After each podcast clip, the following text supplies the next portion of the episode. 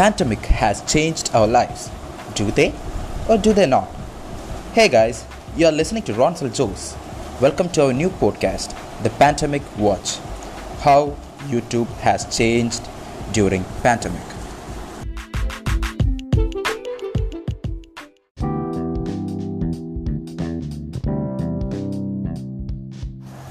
We never knew something like pandemic would damage people's life. Stuck homes, quarantine, face masks. Uh, that's too much actually. As pandemic started, you didn't think of Dalgona coffee, new restaurant dishes, or slow fermented bread. A big portion of people surfed in YouTube and found how to make these items. By the mid March date of widespread shutdowns and quarantines, global viewership of YouTube in general started to increase.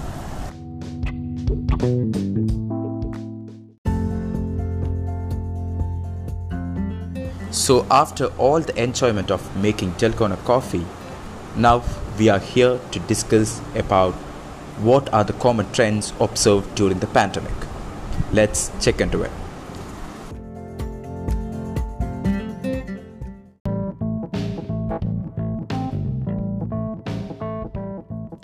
Hmm, the time is 5:30 a.m. in the morning. You just woke up and you really think that you need some time by yourself. Yes, meditation. So, during the COVID situation, we are all stressed and physically confined. People went on YouTube, searched for the basics of yoga and the advanced level of yoga classes and tutorials. So, the data tells that this year, average daily views of videos related to guided meditation increased over 40% after March 15. After all this yoga, if you are a person who didn't feel like sleeping at night, yes, today internet is so booming and they do play an important role in our lives. So people are getting no time to sleep. So people were trying to find some videos which related to some nature sounds because nature sounds really help to make people sleep. People went on YouTube, searched for nature sounds, and listened to it and had a good sleep. So, this trend happened during the COVID situation.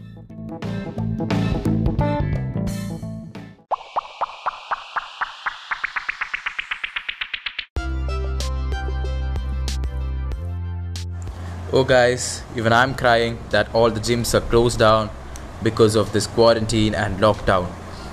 Yes, I know that pain, even I'm in pain. So, even a lot of people got to know that pain, so they started searching for workout tutorials and learning classes in YouTube so that they can work out at home itself. Daily views of exercise videos with no equipment or home in the title quadrupled after corona outbreak.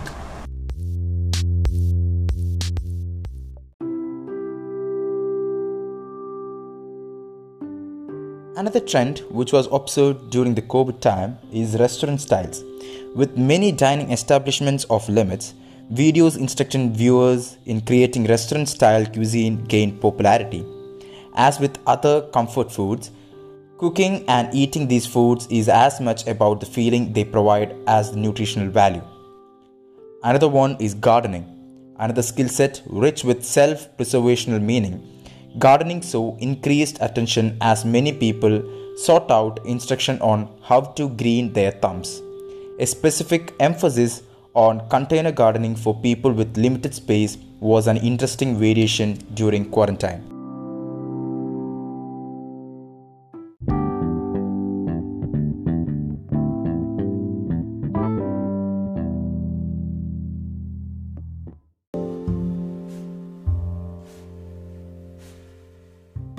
According to Ofcom's latest Media Nation report, during lockdown, YouTube was ranked first in making the most used online video service ahead of Netflix and BBC iPlayer.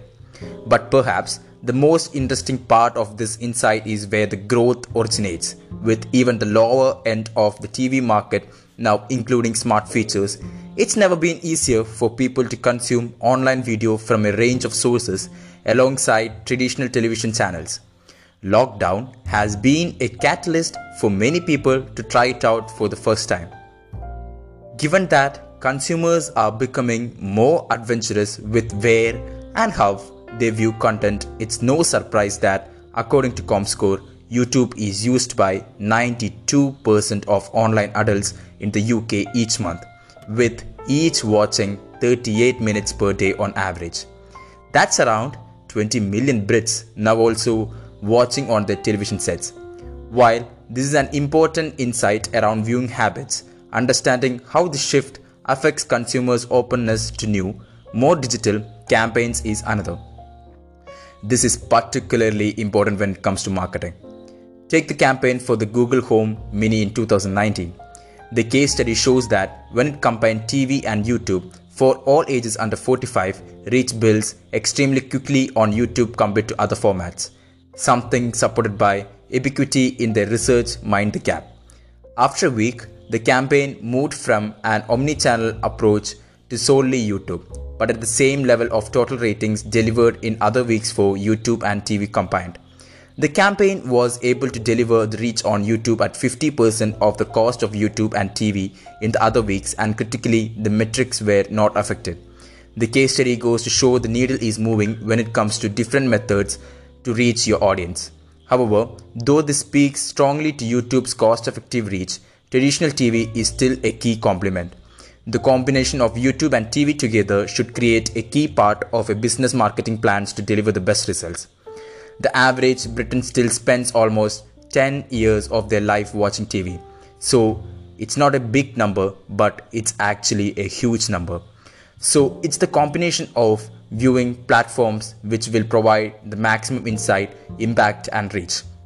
Online and digital first viewing platforms are giving marketers a unique insight into how the pandemic has affected consumer behavior in real time. And this couldn't be more critical coming up to one of the biggest moments in time of the year. From July to Christmas, the retail industry gears up for one of its busiest periods for sales, but in a world where it is even harder to predict purchasing intentions, reach is only part of the puzzle. According to some investigation process and consideration phase are vital steps in any purchase journey. Consumers are expected to show less brand loyalty, more willingness to try new brands, and many are becoming more value conscious in these uncertain economic times. However, according to research commissioned for Google by Magid, people watch and search interchangeably. 80% say they typically switch between online search and video when researching products to buy. Video ad campaigns running on YouTube can use custom intent audiences to reach viewers based on broad match search terms in order to engage them while they are in the purchase consideration stage. This will allow shopper consideration in the mind funnel and with the right measurement in place can help convert sales. For brands to capitalize on this insight, this consideration should be built into campaigns and supporting creative as we move into the second half of the year. With online generally set to dominate peak more than ever in a year where budgets are likely to be tighter and advertisers focused on value, using YouTube as part of a full funnel market solution for the first time might feel like a risk. But when the old rules no longer apply, the riskiest thing of all is carrying on as if nothing's changed. Thank you, guys.